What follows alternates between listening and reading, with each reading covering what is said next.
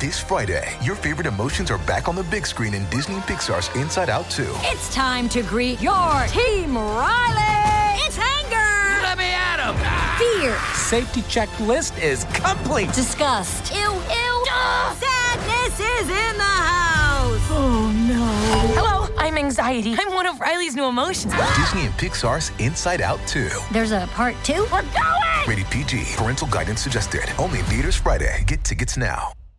Showcase Sundays today on the Mutual Audio Network. The following audio drama is rated PG for parental guidance.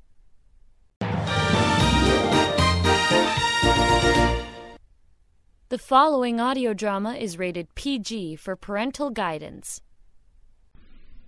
This is Lorne Green. When gold was discovered in California in 1848, the news spread slowly at first. But by the spring of 1849, gold rush fever was sweeping the eastern states like an epidemic. Tens of thousands of people, hoping for quick riches and a new life, left their homes and headed west. Some went by ship. Far more crossed the continent in wagon trains, across vast plains and mountains that had scarcely even been mapped. The dangers of the trail were far worse than anything they could possibly imagine. They would face storms, hostile Indians, shortages of food and water. Disease would strike like a thunderbolt, creating panic wherever it appeared. But gold is a powerful magnet.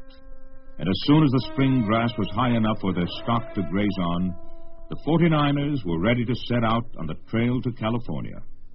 I insist on good discipline, Mrs. Fraser. I intend to run the wagon train with a firm hand. I expect you do, Mr. Blackstone. There will be no weak links in our chain. You and your nephew are fully prepared for our great adventure? Pretty near. I just got. The train must leave on schedule, Mrs. Fraser. Saturday morning, you know. The time is growing short. And that's only the beginning of our story.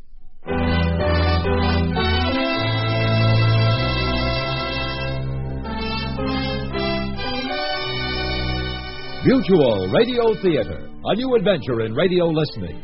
Five nights of exceptional entertainment every week, brought to you in Elliot Lewis's production of the Mutual Radio Theater.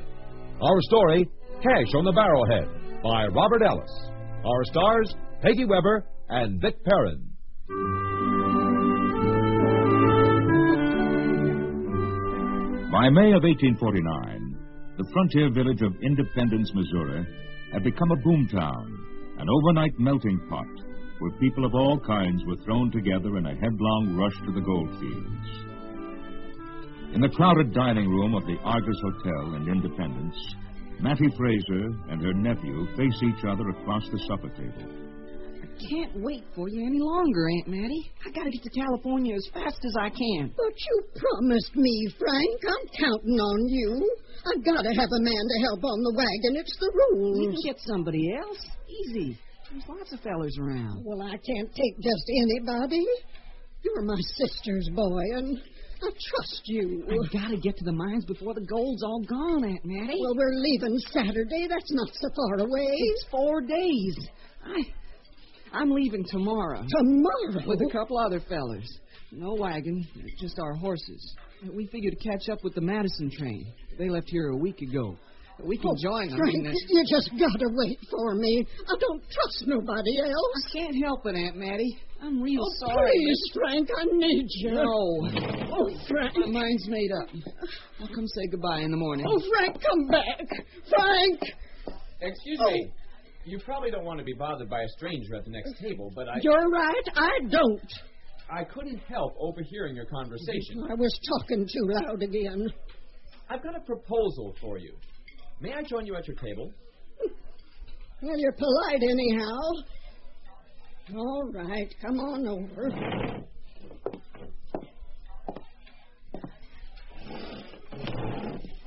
Ah, there. That's better. I'm Gideon Winslow. What do they call you? Giddy? no, just Gideon. Well, my name's Matilda, and they call me Mattie. Mattie Fraser. Where are you from? Boston. Boston, huh? So that's why you talk so funny. Do I talk funny? Now, you don't sound much like Missouri. What's your proposal? In your conversation with your nephew, you said that you're going to California. Well, so am I.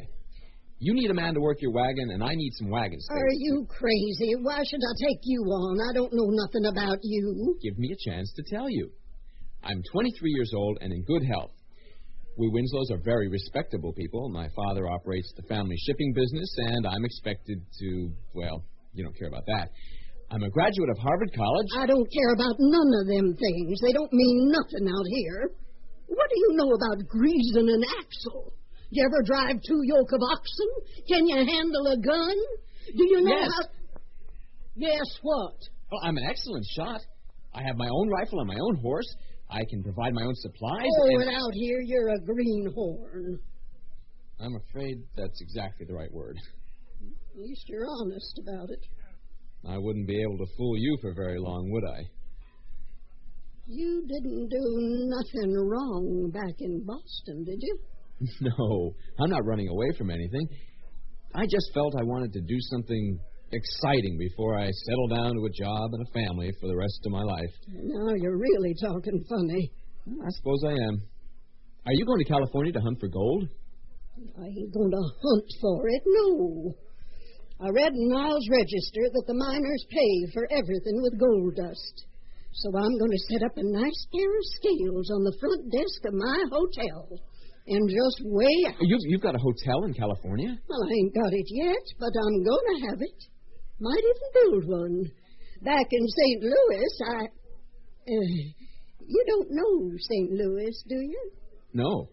Well, me and my husband owned a hotel there. Then he died last year, and I had a bad spell myself. And A spell. Are you sure you're well enough to travel? of course I am. I ain't had nothing for a long time now. Anyhow, I just started thinking it was time for a change, so I sold the hotel, and uh, I'm going to California to open up a new one. Which wagon train have you joined? Blackstone's. Mr. Andrew Hollister Blackstone's. You don't sound as if you like him very much. I don't think he likes me very much. The whole train's missionaries and people like that from Ohio, except me. Very proper folks. Mr. Blackstone is your guide? Now, we ain't the guide. We got a good mountain man as guide. Blackstone don't know no more about the trail than you do. He's the captain of the train. We all elected him. That is, they did. I voted for somebody else. Why go on his train if you dislike him so much? There are trains forming up all the time. I don't have to like him, do I? I just figured I could trust religious folks. Besides, it's the first train I can be ready for. Having trouble getting supplies? No, I got everything I need. I'm just having a little work done on my wagon, and the dreaded wheelwright and the coopersmith are so busy you gotta wait in line. You have a gun. Got a rifle, same as you. Between the two of us, we should be able to hold off the missionaries, don't you think? You're all right, Gideon, even if you don't know much. But, you know, I gotta be careful about who I take on. Oh, drat. What's the matter? Oh, here comes Mr. Andrew Hollister Blackstone himself. Just keep your mouth shut, Gideon. Maybe he won't notice you. How do do, Mr. Blackstone? Good evening, Mrs. Fraser. I trust you are well. Heard affair, Miss Blackstone. I'm pleased to hear it. There is a great deal of sickness going around. I am disturbing you at supper to inquire if you're absolutely certain that your wagon will be ready on time. Well, I'm certain. Wheelwright is south, promised me. Splendid, splendid. Many people have applied to me for a place in my train. Very worthy people. I have had to tell them that there are no openings, unless, of course, someone were to drop out. I ain't going to drop out. And what about your nephew? What about him? Well, you remember I told you earlier that I do not accept any wagons with only females in them. There must be at least one man to work each wagon. No weak links in our chain, you know. I remember. Your nephew will accompany you as planned? Well, uh, as a matter of fact, uh, no. No, Uh, Mr. Fraser. But why not? Well, he had to leave. I don't like this at all, Mrs. Fraser. Last minute changes are usually mistakes, hasty and ill advised. And I insist upon getting acquainted with every member of my little band before we leave. Unless you find a replacement for your nephew, and at once, you will I'm have- going to replace him, Mr. Blackstone. Oh, and who are you? Gideon Winslow. Winslow? Winslow. Oh, I knew a family by the name of Winslow in Cincinnati. They were Presbyterians. I'm from Boston, sir. Mm, Boston. Ah, yes. There are a great many radical ideas coming out of Boston these days. I haven't brought any with me, Mr. Blackstone. Well, that is good news indeed. But I must tell you that I will accept only people of good moral character. We forbid profane swearing and obscene conversation. I should hope you would, sir. A man's outer grace reflects the harmony of his soul. Gracious me, you quote Plato. And we're out here in Missouri. I am impressed. My, my, Mrs. Fraser, where did you ever find this young man? Oh, he just. I would think you made a splendid choice. Splendid. I would say you have fulfilled our requirements very nicely. Ah, We will all meet again then on Saturday morning. If I can be of any service, Mrs. Fraser, please let me know. Oh, yes, Mr. Blackstone, I sure will. I hope we will be able to share some conversation in the course of our long journey, Mr. Winslow. I'll look forward to it, sir. Thank you. Good night, then.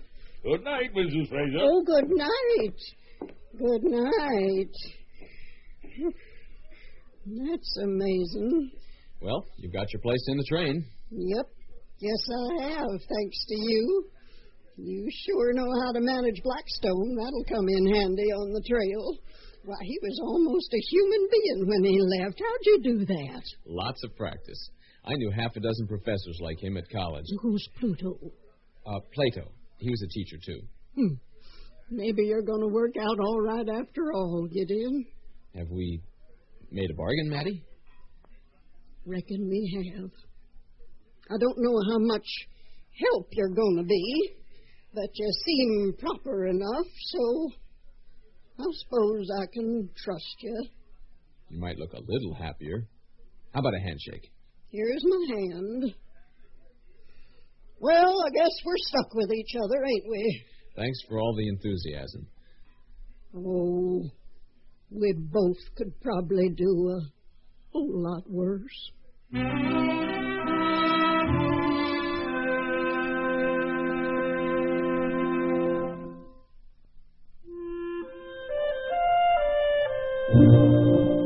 On Friday morning, the day before the Blackstone train is to leave, Matty Fraser makes an important stop at the front desk of the Argus Hotel. Good morning, Mrs. Fraser. I hope you slept well. Oh, not bad, not bad. Remember that package you put in the hotel safe for me? Uh, certainly. But I. I hope you aren't checking out. I haven't made up your No, bill. no, not yet. But I want my package, if you please. Yes. Yes, of course. Just a moment. Hmm, that safe looks strong enough for the U.S. Mint. yes, doesn't it? Nothing's too good for our guests. Let me see. Um... Ah, yes, here's your name, Mrs. Fraser. Uh, yours is the package wrapped in uh, blue silk. Yeah, that's right. Still there, is it? Well, naturally, Mrs. Fraser. Here you are. The safety of your valuables can be taken for granted. There has never been any kind of. Uh, uh, Robbery? Well, I should hope not. uh, really, I assure you. I'm just pulling your leg, young man. Don't pay no mind to me. Do I sign for this thing? yes. Yes, please. Right here. Here. Uh, if Mr. Blackstone asks for me, you can tell him I'm going to the wheelwrights. My wagon's just about ready. Oh, you'll be leaving us soon? Yep. Early tomorrow morning. I expect you're going to California. Nowhere else. It sounds just wonderful. Imagine, you'll be able to pick up chunks of real gold right out of the riverbeds. Well, I don't know about that. Maybe it ain't all that easy. Besides, California's 2,000 miles away, and we ain't even got started yet.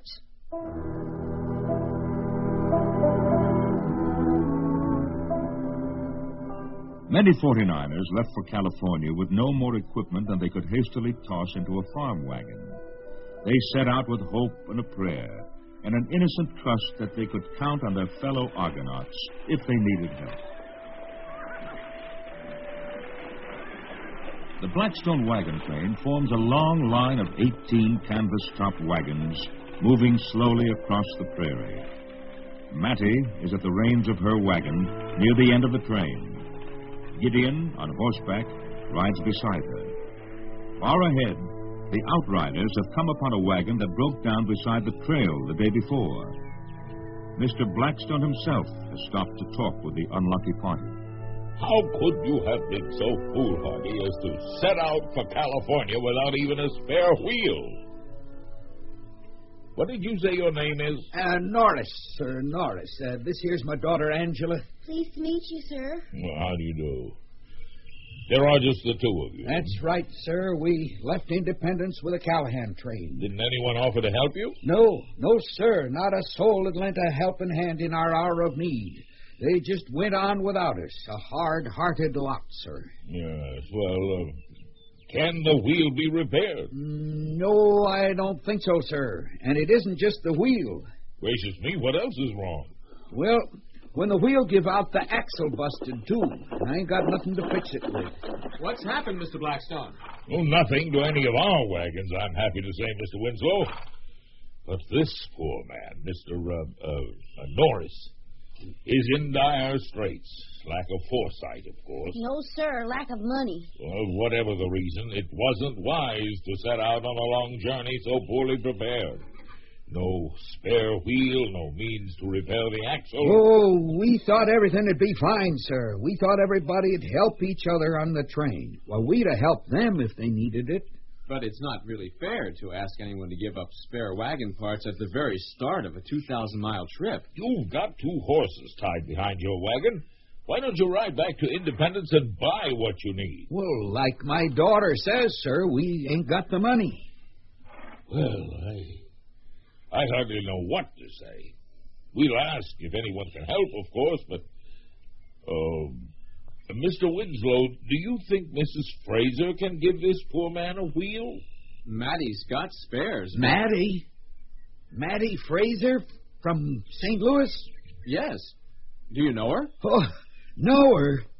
Sure, I know her. Why, she'd be glad to help out an old friend. Really, Mr. Norris, I think you're expecting a great deal to presume that much on friendship. Her wagon's almost up to us. Uh, Mattie, over here. Bring the wagon over here. What's the trouble? This man, Mr. Norris, says he's a friend of yours. He does? Well, what did he tell you? Oh, boys. Oh. Only that he knows you. Norris, huh? That's right, Mattie. I don't think. Oh, I ain't never seen you before in my life. Oh, we met two, three times in St. Louis. I was just telling these gentlemen you'd be glad to help out an old friend. But Mrs. Fraser said she Yep, didn't. Mattie, I need a new wheel and something to fix the rear axle with. And I just knew you'd Oh, help well, me out. Even if I did remember you, and I don't, I ain't sure I could help. Not even a man who put up at your hotel in St. Louis? My hotel? Yep. The River House. Real nice place.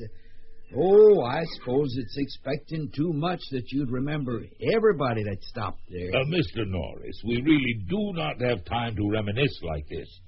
There's a storm coming, and we absolutely must move on. Of course, I knew your husband real well. Nice feller. Too bad he died. I have. I was awful sorry to hear about it. I bet you miss him a lot. Mr. Uh, Norris, I do not wish to appear rude. Ever but- tell these gentlemen what a famous place the River House is, Matty? No, I. No, I never did. Oh, I'd give it a real good recommendation any time. Right now, if you want. We're wasting time, Mr. Norris. You have a wheel and axle to be repaired. Now, don't you think. Oh, Maddie's going to help me out there. Ain't you, Maddie? An old friend of your husband's? Maddie? Is anything wrong?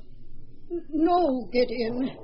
I think, uh, I just think it's my moral duty to help Mr. Norris. Now, that's the Maddie I remember. Why, this is su- surely a, a- a very generous action, Mrs. Fraser.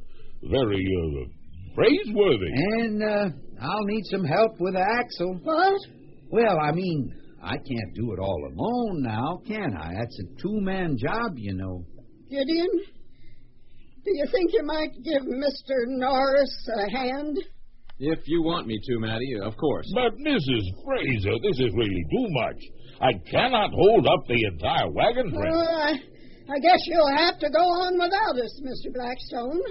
We'll try to catch up later. Oh, I don't like this at all, Mrs. Fraser. This kind of unexpected change of plans is always disruptive. Life is full of surprises, ain't it?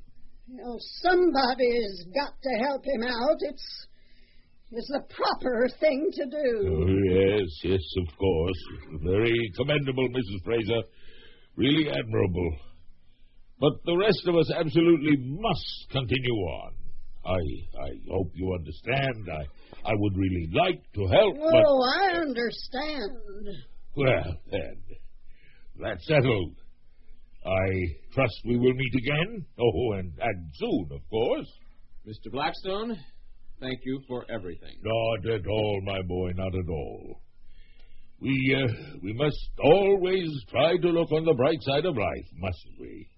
Even when things seem most uh, uh, hopeless. Goodbye, Mrs. Fraser.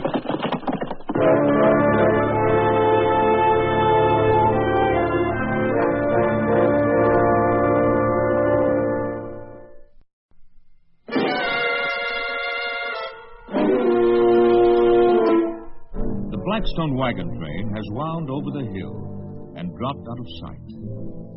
As the dark clouds of a spring thunderstorm move slowly closer, two wagons stand near each other beside the trail, alone in a great expanse of green prairie. Well, the sooner we start the repairs, the better. I'll tie up my horse and take a look at that wheel. Mr. Norris, Hmm? don't tell the boy about St. Louis. Please. Why not? He looks old enough. He wouldn't understand. Well, that's your problem. I got more important things to think about. What do you want? Well, you know what I want the money. Mr. Norris, this is very strange. It looks it looks as if your wheel spokes were smashed with an axe. Well, now, what do you make of that? I can't imagine. Imagine what happened, but look at this spoke right here. And here, Do- don't they look like cuts from an axe? I guess all that education you got back east did you some good after all. Norris, you leave him out of this. The wheel was smashed with an axe, smart boy. I did it myself. You planned it like this. You knew you could make me drop out of the train. Oh. You catch on real fast, Maddie. You're almost as smart as he is. Maddie, wh- what's this all about? You got him, Angela? I got them, Paul. Huh? And they're both loaded. Here you are. Hey, those are our rifles. You hold it right there, smart boy. Now that's better. All I had to do was keep you too busy talking, and Angela could have emptied your whole wagon. How does it feel to look down the barrel of your own gun? What do you want with us? Money, of course. Money?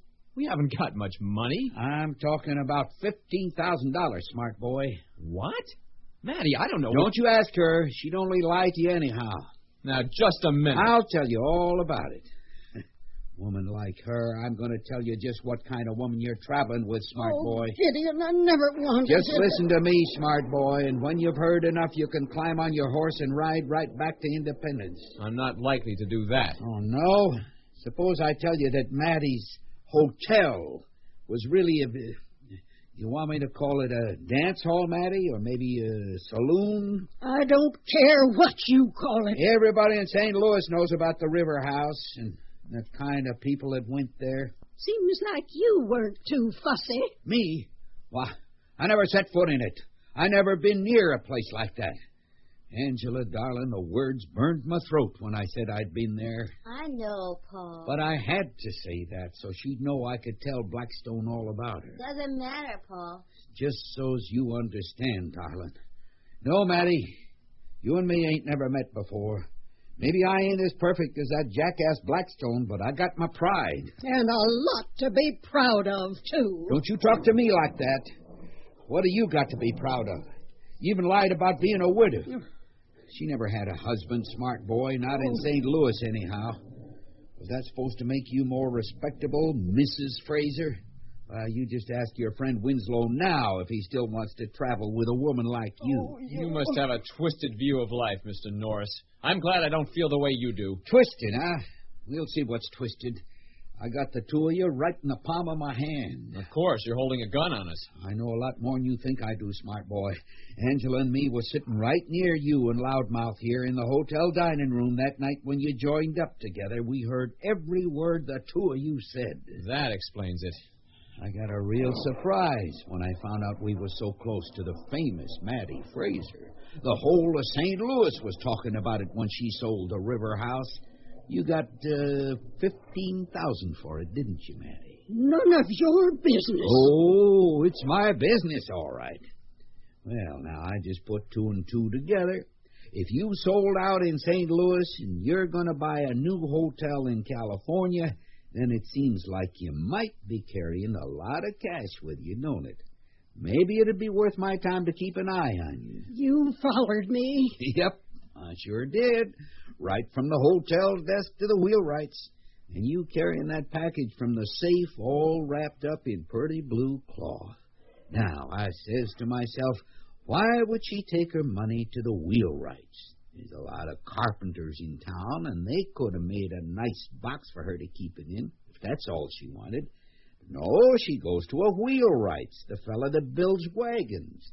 So I says to myself, she must be having the money built right into the wagon somehow, like a secret compartment. There you ain't never gonna find it. Matty, I ain't even gonna look for it. Huh? Well, not right away, anyhow. I got all the time in the world. We're going to leave you two right here and take your wagon to California. If I ain't found the money by the time we get there, I can take your wagon apart, board by board. If only you'd told me about it, Matty, I might. Shut up, you two. Angela, Yes, Paul. get our things out of the busted wagon and put 'em in Maddie's. All right, Paul. We've been sitting here all packed and waiting for you, Maddie. It was a pretty clever scheme all around, Mr. Norris. I've got to hand it to you. You know, I can't figure you out. If I was in your boots, I'd be madder'n a wasp right now. I can't think clearly when I'm angry, Mr. Norris. Well, you go right ahead and think all you want to, smart boy. You can't do nothing. It's too late. All set, Angela? Almost, Paul. Couple more bags. How are you feeling right now, Maddie? Don't you wish you'd stayed put back in the river house? Don't you talk to me. Why, if you hadn't sold it, you could still be parading around your fancy red parlor, acting like the Queen of St. Louis, looking superior, and and, And what, Mr. Norris? and uh, and acting like everybody always said she did. All righty, Paul. Everything's in the new wagon. You seem to know the river house pretty well, Mr. Norris. Shut up, you, and and get over there by the busted wagon. Go on, move. As long as he's got the gun, Matty, we'd better do what he says. I guess we better. Oh, get in. No talking. I don't want any talking. Uh, does Angela know about your visits to the river house, Mr. Norris? You shut up. I've never set foot in a place like that. No, Paul, stop. Angela, darling, don't listen to him. What difference does it make now, Paul? Don't you ever get tired of pretending? Pretending. My own daughter calls me a liar. Oh, it's a good thing your mother ain't a Ma liar. knew all about it. You never fooled her for a minute. She knew all about all those places you went to. I, I, I just can't we believe it. always had to pretend about everything. Right up to the night Ma died, she was still pretending, making excuses for What- you. And then hours after she died, and you finally came home. Oh. Well, I don't know which hurt most, losing her or, or seeing you kneeling next to the bed, holding her dead hand, and, and telling me you had to work late. Pretending again, like you always did. Angela, Angela, darling, I, I, I never meant to. I was only trying to. to- uh, hey, you Winslow, you quit whispering. We were just wondering if you'd let us get some things out of our wagon. It's starting to rain, and Maddie should have her bonnet and shawl. She can sit in a busted wagon. It's going to be hers anyways. Oh, Paul, let her get her things. What difference does it make? Uh, all right, but we're going to search anything you take just to be sure. That's kind of you, Angela. Thanks. Here, Maddie, let me help you up. Oh, I won't be in here a minute. I got my eye on you, Winslow. You caused enough trouble already. Angela, I'm sorry. Don't be. It would have happened sooner or later, anyhow. You're getting wet. It don't matter. Rain feels good. Maddie, what is it? Norris, I'm going into the wagon. Hey, you come back here. Pop, something's wrong. Maddie, my God, she's unconscious. Paul, look at her face.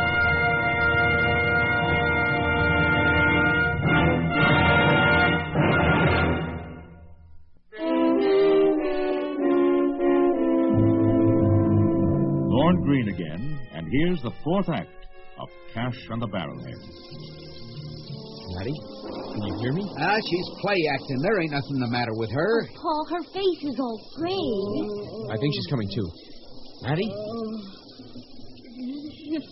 What is it? What happened? Oh, uh, it's terrible pain in my stomach, uh, like a knife.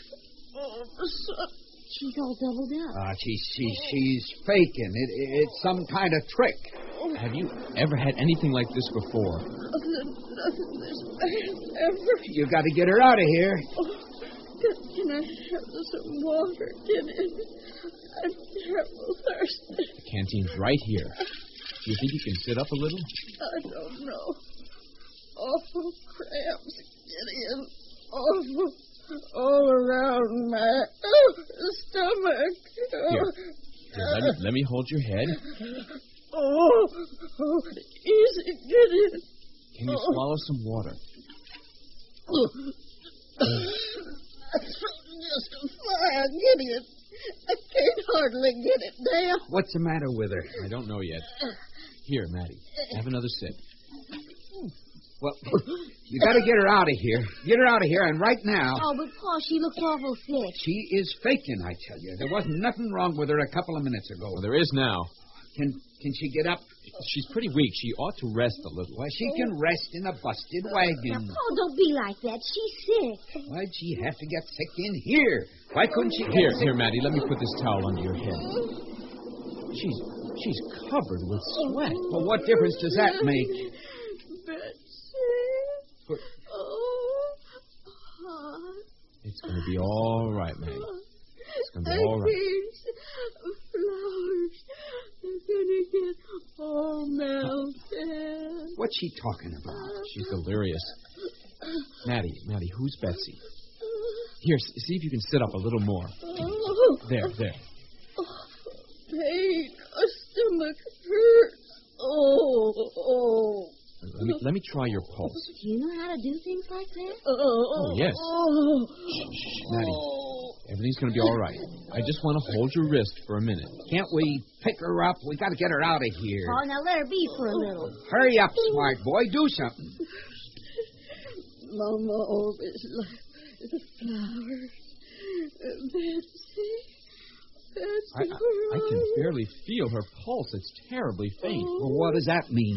Uh, She keeps clutching her belly. The pain must be getting worse. She's in a terrible way, Paul. What are we going to do? We're going to get her out of here. That's what we're going to do. Wait, wait a minute. I think. Let's see. She's thirsty and sweating a lot. stomach pain awful. Feel all wet. Oh, Betsy, Betsy, please. It hurts. I I've had about as much as this as I'm going to Oh, take. Abdominal oh, cramps. Let me get over there. Get out of my way. I'll just grab her Oh, shoulder. oh, please. Oh, get him. Ram, Get him. weak pulse. Oh, dear God. What is it? What's she got? It's cholera. It must be cholera. Cholera. Cholera. Let's get out of here. Oh, it hurts so. Get him. Don't leave me. Oh. There's your horse, Paul. Hurry. I'm riding out of here, Norris, and you aren't going to stop me. Oh, terrible pain. Gideon, help me. Ready, Angela? Ready, Paul? Come on.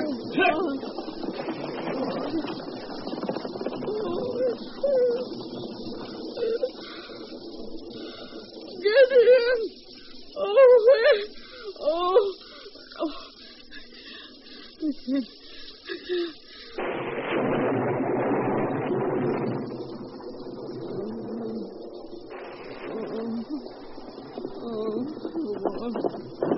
Lord, burning up. Oh, Betsy, Betsy. Oh, somebody, somebody there. Oh, help me, help me. Maddie, who the hell is Betsy? Well, it's about time you came back. Will you help me sit up? How's that? You had my head so twisted I couldn't breathe. I didn't even hear him go. What took you so long? They headed back toward Independence. I had to wait till they were out of sight.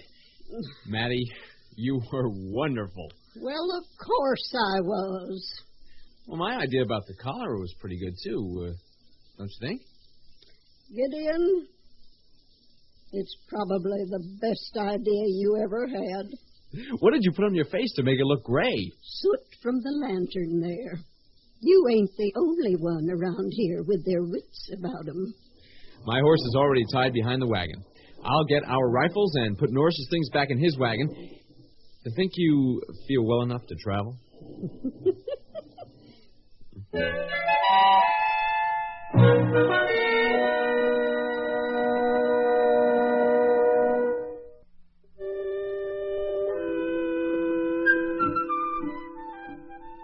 Well, the rain stopped, Gideon. You think we're going to be able to catch up with Blackstone? Easily. How come you're so sure? Tomorrow's Sunday. Whoever heard of missionaries traveling on Sunday? We'll be there in time to join them in their first hymn. Well, hallelujah. Wonder if I can get the soot washed off by then. Gideon? What? Oh, I just thought I, I ought to tell you where the money is. It's right there. The flour barrel? Yep. It's Betsy Brand Flour. you mean like the old saying, cash on the barrel head? well, it ain't exactly on it. It's more like under it. I had a false bottom built into that barrel. I'd have been proud to have thought of it. You know, a thief would have to be pretty smart to beat us, Maddie. Let's go.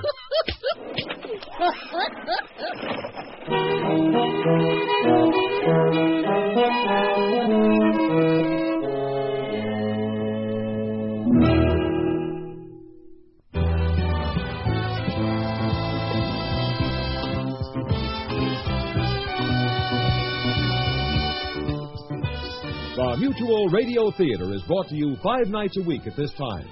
Tonight's original radio play, Cash on the Barrelhead, was written by Robert Ellis and produced and directed by Fletcher Markle. Your host was Lorne Green. Our stars were Peggy Weber and Vic Perrin.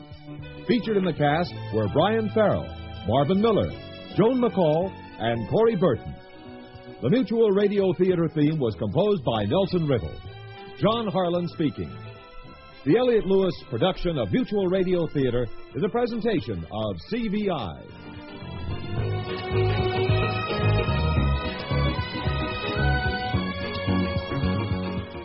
This is Andy Griffith. Join us tomorrow at this same time. I've got another story I think you'll find riotously amusing.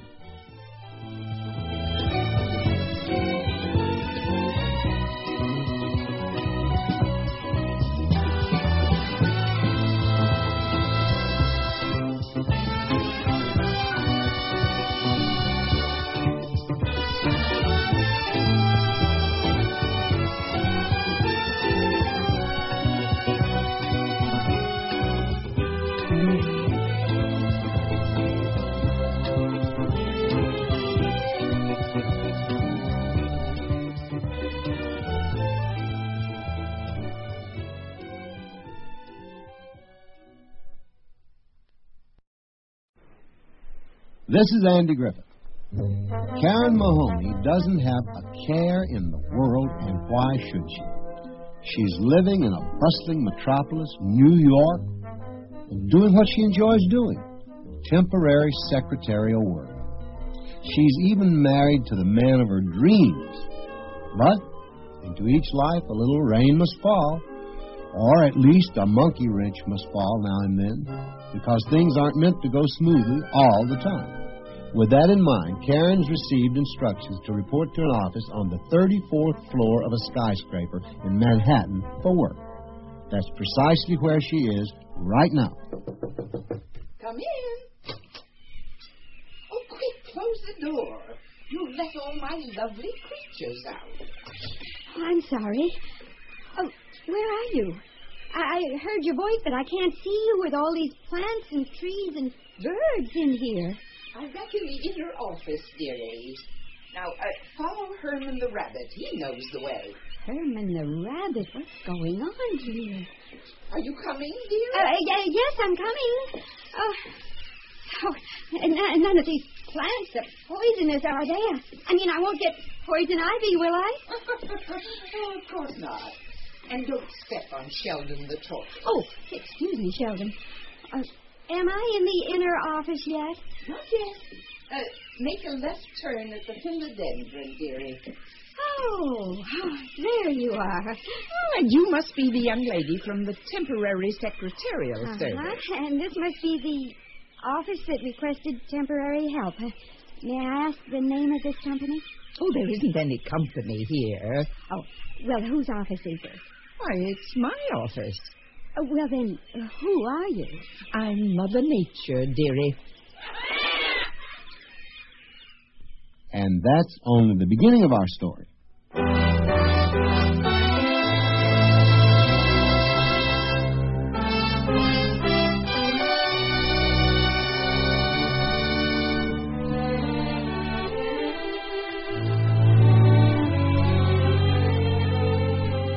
Mutual Radio Theater, a new adventure in radio listening. Five nights of exceptional entertainment every week, brought to you in Elliot Lewis's production of the Mutual Radio Theater. Our story, Nature's Way by Mark Trella. Our stars, Eve Arden, Gene Gillespie, and Michael Miner.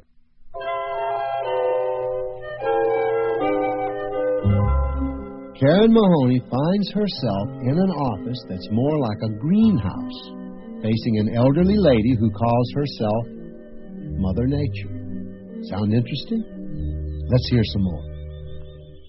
I couldn't be sure with all that noise, but did you just say that you were Mother Nature? I certainly did, dearie. Ah, that's what I thought you said. Why would you say something like that, anyway? Because it's true. Don't you believe me? Oh, it's not that I don't believe you. I, I mean, this is a free country, and you can call yourself whatever you like. It's just that I wasn't expecting anything like this up here. My office is a bit unusual, isn't it?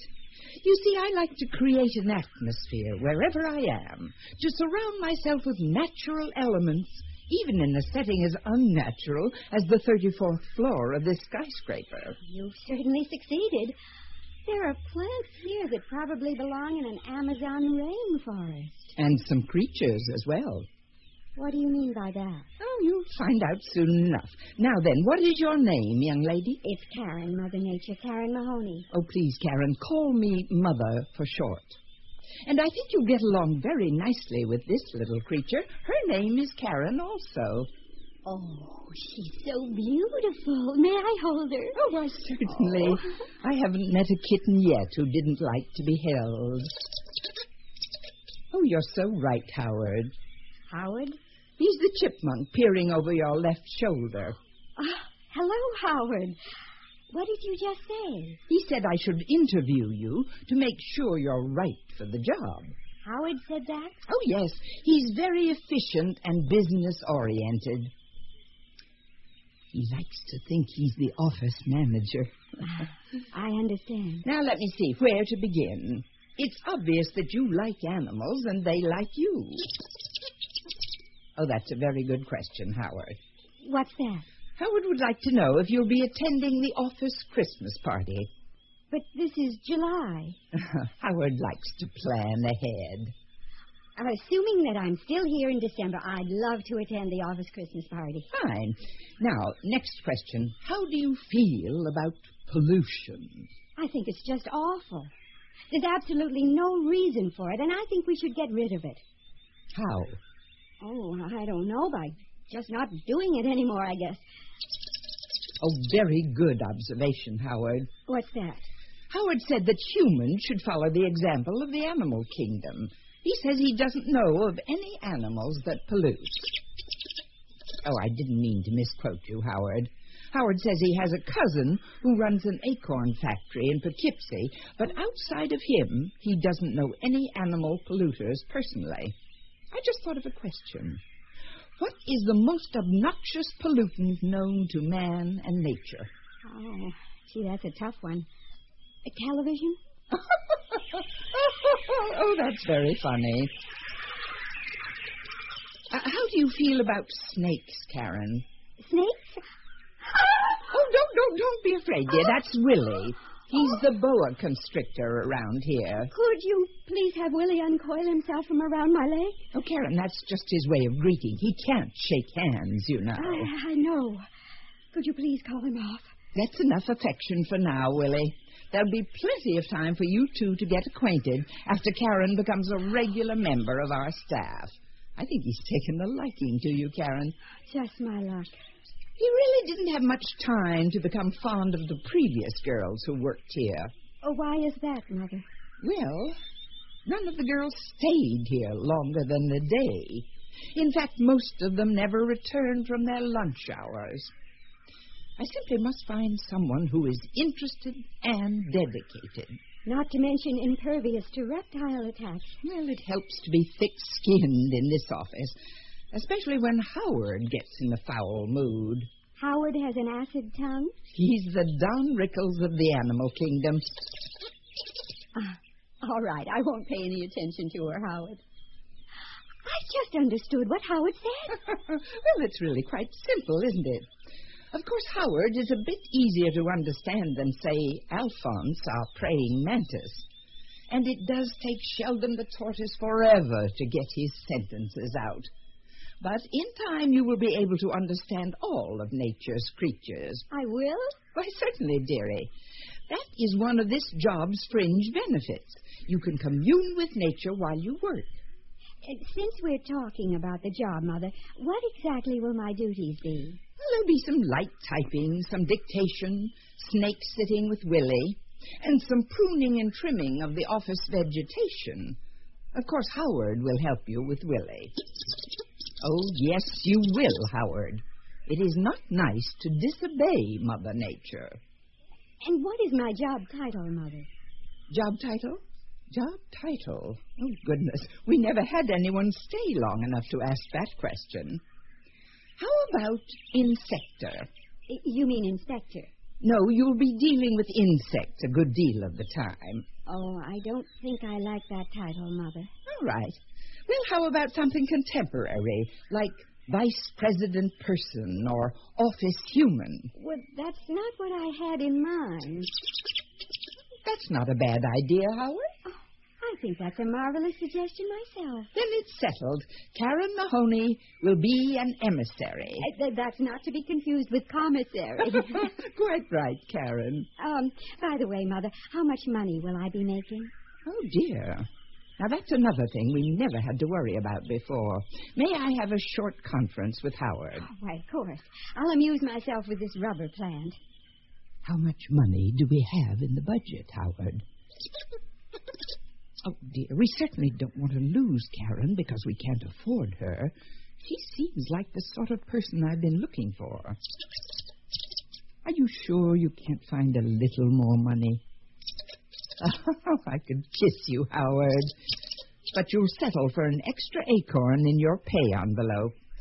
Karen, we have decided what we can pay you for your services. Now, I don't want to put you in a bind. I just need enough to pay the rent and keep my husband happy. We hope we're offering you enough. We'd hate to lose you because we can't afford you. Oh, actually, I'm very reasonable, honest. Make me an offer. You tell her, Howard. One thousand dollars a week. Oh, goodness, we've upset her. I knew it wasn't enough money. We've embarrassed her, Howard. We'll do something. Get her a glass of water. Oh, no, I, I'll be fine. Honest, I will. Oh, Karen, we apologize for throwing you into a coughing fit with our puny offer. Puny, I was coughing because I couldn't believe you're going to pay me that much. Well, then you'll be our emissary. Oh, you bet. For a thousand dollars a week, I'll even snake sit with Willie. Good.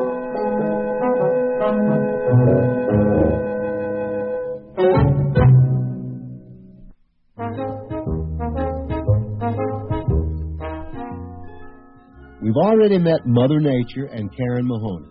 Now we're about to meet Karen's husband, Alan. Uh, a word of warning, though. Alan's a human jukebox. He spends his days inside a gaily colored cardboard box on the streets of New York playing the kazoo. Right now, he's rehearsing a new number with a monkey named Leon.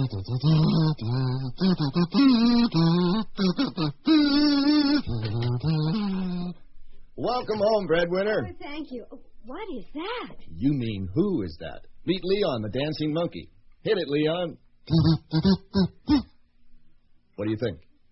I think you need a dancing monkey, like California needs another earthquake. Very clever. Now watch this.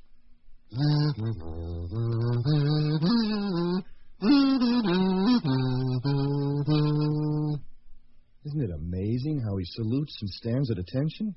Just wait till I get him a little sailor's outfit. This is the best idea I've had yet. So you're abandoning the human jukebox, Well, I thought I'd try a different approach. like dragging this poor little monkey all over New York and forcing him to perform while you reap the profits. Well, you make it sound so terrible. Have you asked Leon what he thinks about your scheme? Now, why should I ask him? Next thing you know, you'll want me to get a signed permission slip from his parents. Oh, here, let me have him. Oh, What do you think about all this, Leon?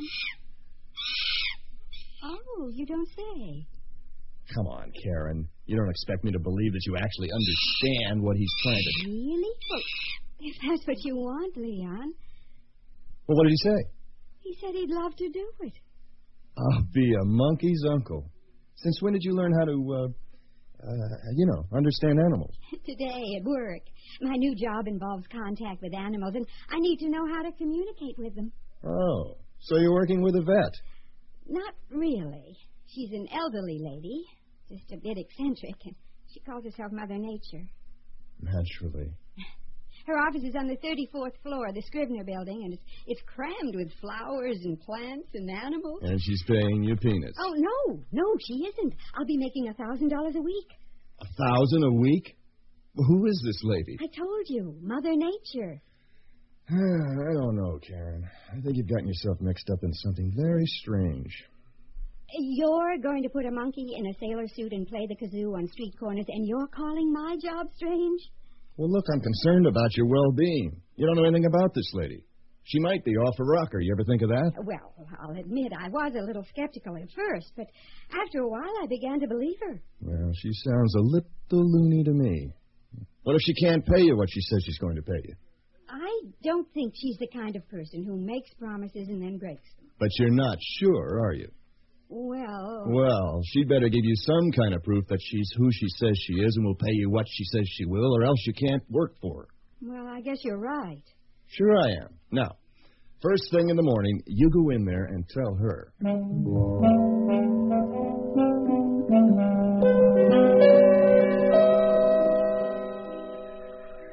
Good morning, Karen. Good morning, Mother. Now do come in and have a seat.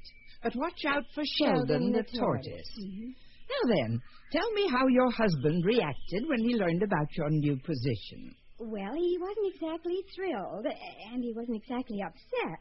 Oh, one of those types, is he? He probably dislikes the fact that you'll be making more money than he does.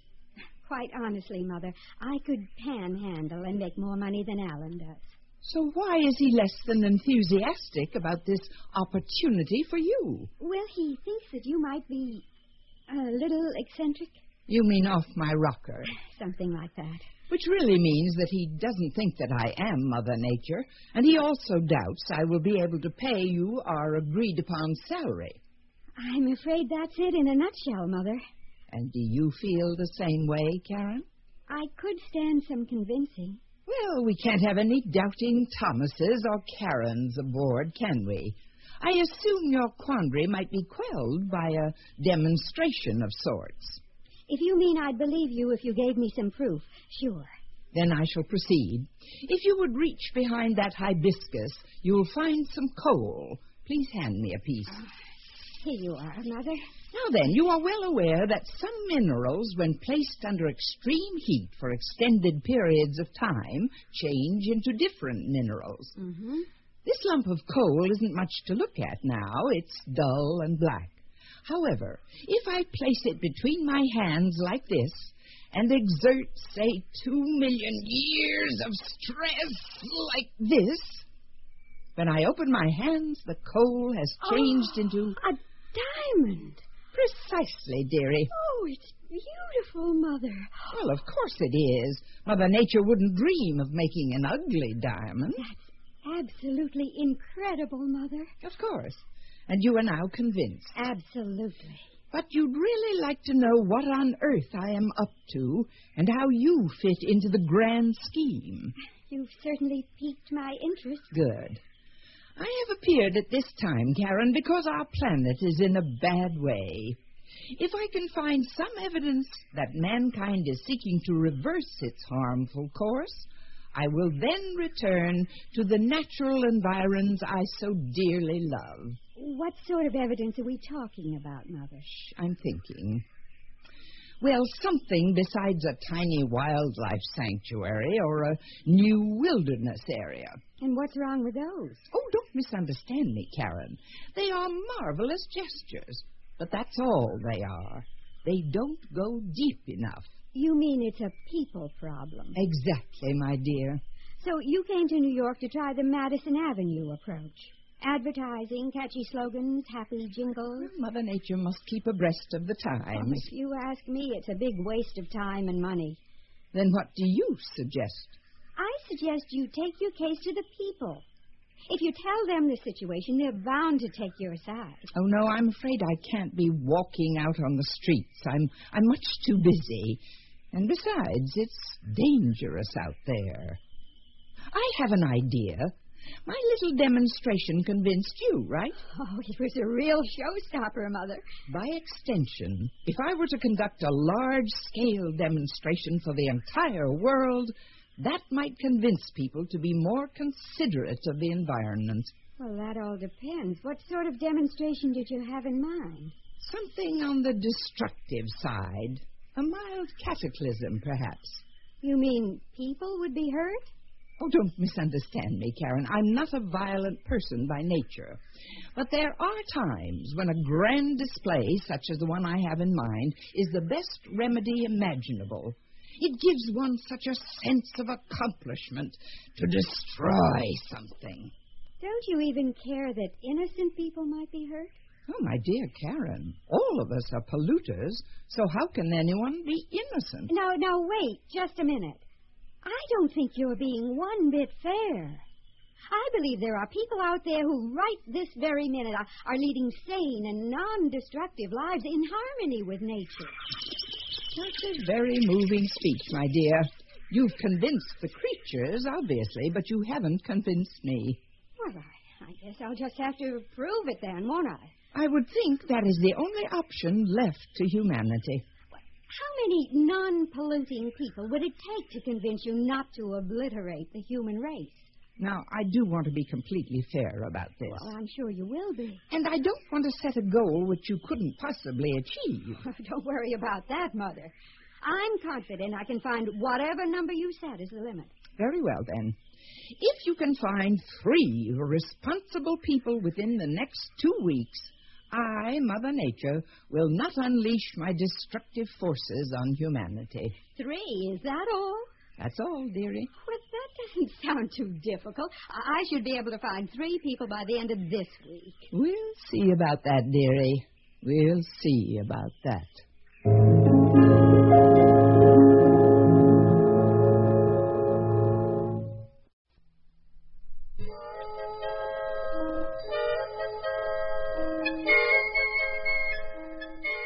If Karen Mahoney can find three people who don't pollute, Mother Nature won't unleash her destructive forces on humankind. Just three non polluting people. That's all. Let's hear how she does. Mother Nature gave me two weeks to find those three people. I think that's more than enough time.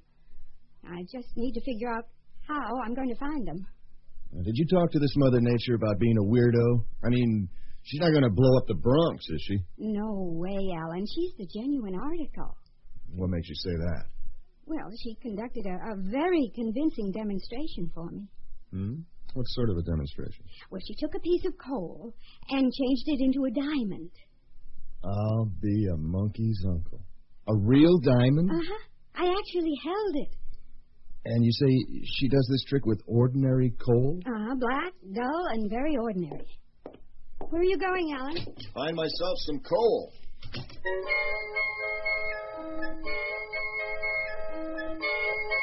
And so while Alan went in search of coal, Karen went in search of three special people she needed to find. She spoke with many people from all walks of life, always the same result.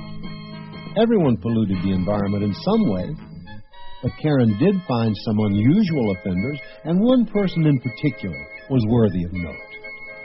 Hmm, that man over there just picked up some litter. Oh, maybe he might be a non-polluter. um, ex- excuse me, sir. Um, May I ask you a few questions? Sorry, lady. I gotta get back to work. I, but I'd like to find out why you picked up that piece of trash. That wasn't trash. It was my lunch. Look, my boss could be coming any second. Oh, well, this won't take long, I promise. When my boss says take a 15 minute break, he means 15 minutes. I really gotta get back to work. Uh, can't we talk while you work? Ah, you could try. Uh, what do you mean? I, I, I'd like to know what you're doing about pollution. What were you saying? I said, what are you doing about pollution? Oh, there's my boss. About pollution. What am I doing about what? About pollution. About pollution. In the first place, I don't know too much about it. Well, let me explain. There are many kinds of pollution. There's, there's air pollution, there's water pollution. Oh, oh, there's my boss again. There, there's oil pollution, there's chemical pollution, and there's noise pollution. What was that last one? Noise pollution. Noise pollution. Oh, noise pollution. Like uh, a loud, continuous, irritating noise. Exactly. Why, I think that's terrible, inconsiderate, and irresponsible. And I think anyone caught doing it should be given a ticket or something. Then shouldn't you be given a ticket? Me? What for? Uh, for making a loud, continuous, irritating noise with that thing. Hey, this is different. This is how I make my living. Yeah, but it's still pollution, isn't it? Uh oh, there's my boss again. Uh oh, is right.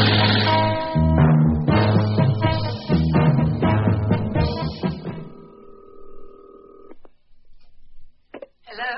Hello, Mother. Oh, Karen, my dear. You sound depressed. Is something the matter? I've been interviewing people for days on end, and I can't seem to find anyone who even cares about the environment. So you haven't found a single person, I haven't even found a married person. and time is running out. How much time do I have left, Mother? Well, let me see. My sundial says one thing and my sand timer another. I think you've run out of time, my dear.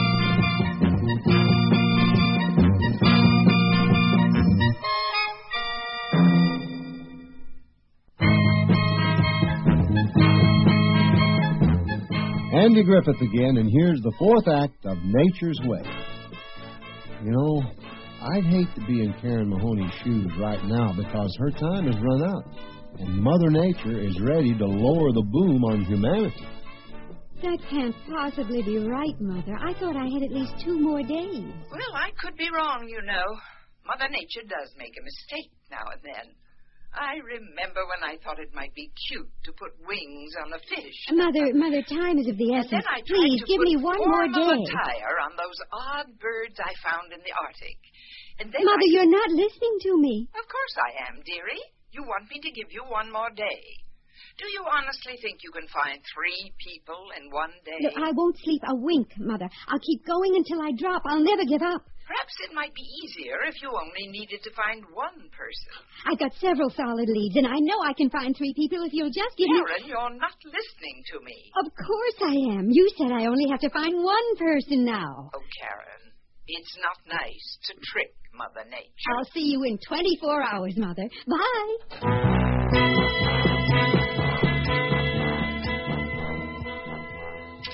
Forty-seven, forty-eight, forty-nine. I'm home. 51, 52, Alan, 53. what are you doing? Counting our fortune. That's coal, Alan. Ordinary black coal. Are you sure you're all right? Now it is ordinary black coal. However, if you take in one piece of coal to Mother Nature and have her do her number on it, I figure in two months we'll be financially independent and I won't have to work. How is that any different from now? All right, then you won't have to work. Oh, forget it, Alan. What about your monkey ski? Mm, Leon ran away. Oh, gee, that's too bad. Well, that's why it's important to take advantage of this new opportunity. Come on, Karen. Alan, you're just like everyone else, worrying about your own little world while the real world is going down the tube. Well, this city is in the middle of the worst heat wave in years. Energy consumption is at an all-time high.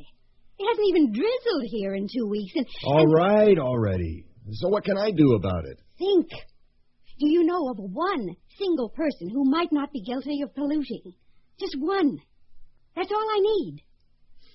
Gee, that's a tough one. Well, let's see. There's Harvey. Uh, no. And Milo. Uh, no, he's no good either. Oh, wait. Felix Hoopelman. He's your man.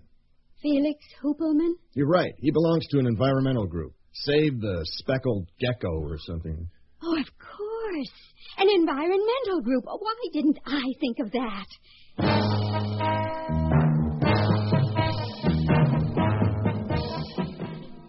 Why, certainly, Mr. Mayor. I guarantee that declaring next Tuesday Save the Speckled Gecko Day will increase your support among the concerned environmentalists in this city. Yes, sir. Well, thank you, sir. Goodbye. Well, hello there, Mr. Hoopelman, I'm Karen Mahoney, Alan's wife. Healy. Please? Yeah, Alan called and said you were coming over. Have a seat. Oh, thank you. Oh, my, you certainly seem busy here. Oh, yes, saving the speckled gecko is a 24 hour a day job, you know. Um, pardon my ignorance, but I don't know what a speckled gecko is. Well, you're not alone, my dear. The average person not only doesn't know what a speckled gecko is, he doesn't even care. Can you believe that? Oh, yes. I've found that apathy concerning environmental issues is prevalent among people today. Not only that, they just don't care about our little friend here. This is his picture. We call him Spanky. Kind of homely, isn't he? Well, uh, Mother Nature, in her infinite wisdom, provided the speckled gecko with drab coloration and homely features so that he could survive against his predators. But now a new predator threatens to eliminate this harmless creature who calls the rocky nooks and crannies around the Bay of Bengal his home. And what predator is that, Felix? Uh, Pollution and environmental contaminants, of Oh, course. oh, right, absolutely. Yes, it's a well known fact that large corporations, in their endless search for new sources of energy, have despoiled the natural treasures of this planet and dislodged Mother Nature's creatures from their centuries old homes. Mm, What's more, they've shown a callous disregard to the plight of these creatures, and they have turned a deaf ear to the enraged outcries of sincere environmental efforts such as this one. I couldn't agree with you more, Mr. Hoopelman. Felix, please. I'm sorry, Alan said something about your asking me questions, and here I am lecturing away about irresponsible corporations and insensitive leaders. I don't mind. I find it very refreshing and inspiring. Well, of course, you realize that in the end, rhetoric is meaningless. I mean, only action to save our endangered friends in the animal kingdom really counts for anything. Oh, you're so right, Mr. Oop. Hoopelman. Uh, Felix. Hey, I'm just about to leave for the day. Can I give you a lift somewhere? Oh, that would be nice.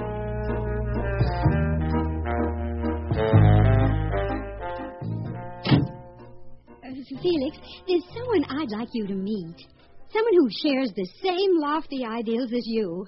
Someone in a position to really do something about the environment and pollution. Well, if it's all the same, I'd rather get to know you a little better. Oh, well, who knows? If my friend approves, you and I might even work together. Yeah, I'd like that.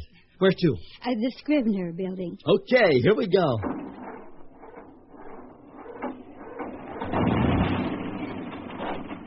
Uh, Felix, this car doesn't sound like it's tuned properly. I'm sure it isn't, but I hadn't had time to attend to it. I've been so busy. Uh, d- do you know that we're trailing a smoke screen behind us? Yeah, it burns a little oil, but I'm getting a new car, an ecologically sane one. You see, as treasurer of Save the Speckled Gecko, I am entitled to make withdrawals from time to time for my own personal expenses, and uh, I almost have enough to buy a new car. But in the meantime, you'll continue driving this smoke belching monstrosity. Well, I have to get to my job. I see. Uh, you can let me out here, Mr. Whippleman.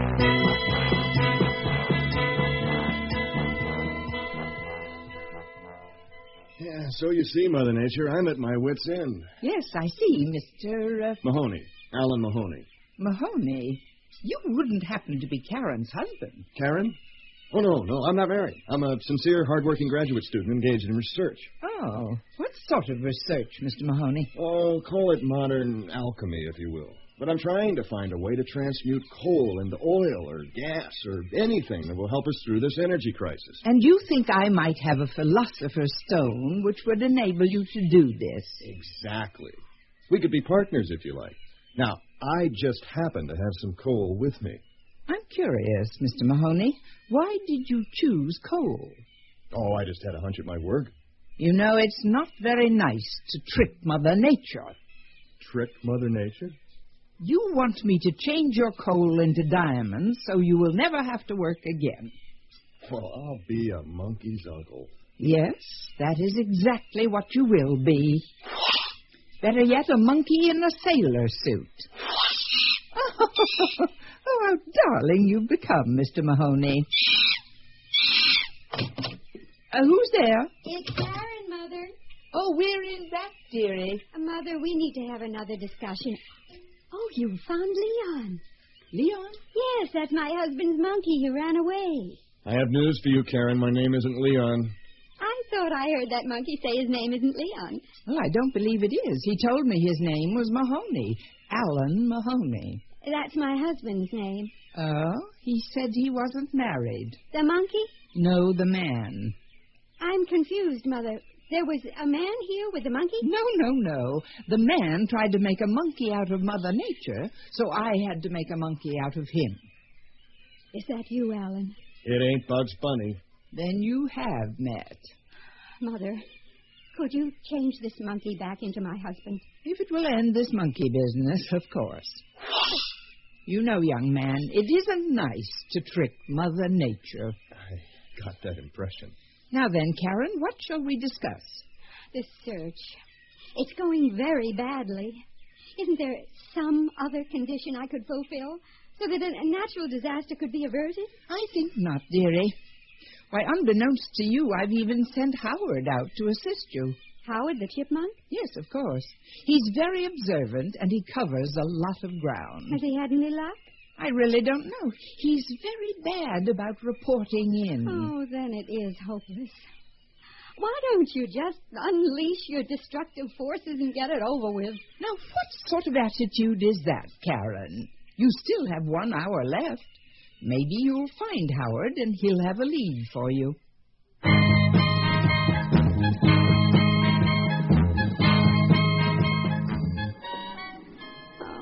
How did I ever get mixed up in this in the first place? Ah, don't be depressed, kiddo. Depressed. My husband is turned into a monkey. A woman calling herself Mother Nature plans to destroy the world.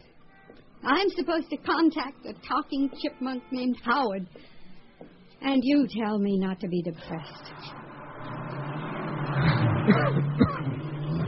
It's out again. I imagine Mother Nature had something to do with this. It's the fifth day in a row that temperatures have been in the 90s with no relief in sight. I suppose we'll continue our search to the bitter end. Did you hear something? Not a thing. There it is again. That's Howard. Where are you, Howard? Howard! Oh, am I glad to see you. Wait, yeah, I, I know there isn't much time, but have you found anyone who doesn't pollute? You did? Well, well, who is it? That man over there? Oh, you mean that lady over there? You, you can't mean that man over there, can you? That's the one? You sure Howard isn't putting us on? I mean, maybe the heat's gotten to us. No, Howard insists that's the man. He, he said to watch him. He's picking up paper and cigarette butts, and he's putting them in the trash. Now, don't be ridiculous, Karen. He's the last person you'd expect. No, no, Alan, I have a feeling Howard is right. That man over there is our man. That's impossible, Karen. That man happens to be a garbage man. Uh,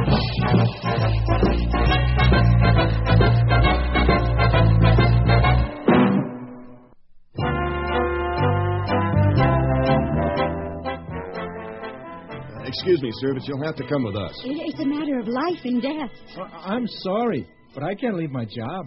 Like the lady says, it's a matter of life and death. Hey, where are you taking me? Help! We, we found him, Mother Nature. We found him. Hey, uh, the office is empty. Oh, I, I don't understand. I think I do. You people are crazy. Kidnapping a sanitation engineer and dragging him up to an empty office and yelling and carrying on like that. I don't understand. I, I thought we finally found the right person. Hey, what's going on here? It's starting to drizzle inside this office. He's right, Karen. It is raining. I think she's trying to tell us something, Alan. It's Mother Nature's way of telling us something. Does this mean we're safe, Mother Nature? For the time being, dearie. For the time being.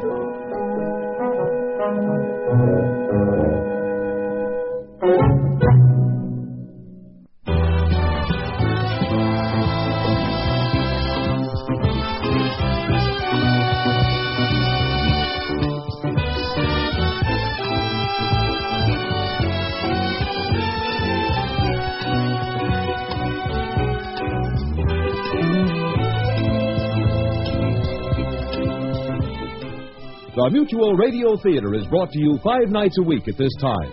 Tonight's original radio play, Nature's Way, was written by Mark Trella and produced and directed by Elliot Lewis. Your host was Andy Griffith. Our stars were Eve Arden, Gene Gillespie, and Michael Miner. Featured in the cast were Stanley Director and Jack Edwards. The Mutual Radio Theater theme was composed by Nelson Riddle. John Harlan speaking. The Elliot Lewis production of Mutual Radio Theater is a presentation of CVI.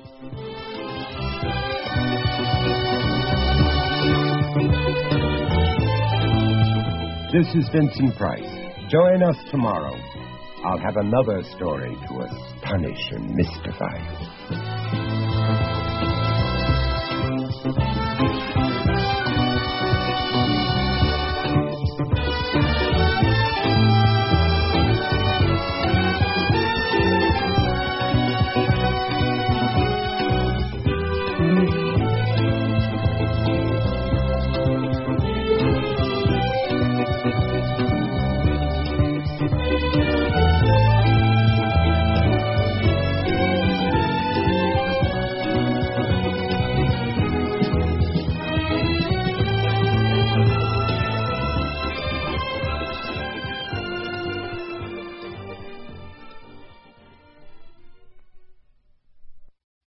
And that's this week's Mutual Presents feature. The Mutual Audio Network brings the best of old time radio and modern audio theater to the world. Be sure to subscribe through the Mutual Audio Network podcast feed, any of our podcast days, or the Mutual YouTube channel, which includes MadCon and many other extra features and shows. See you all next time at Mutual Presents. Good night.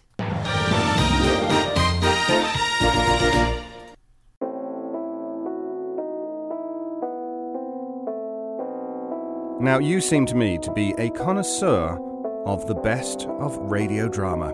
In which case, make sure you're subscribed to the Monday Matinee feed. There we have our weekly series of dramatic, theatrical, classic, eclectic, and live radio drama.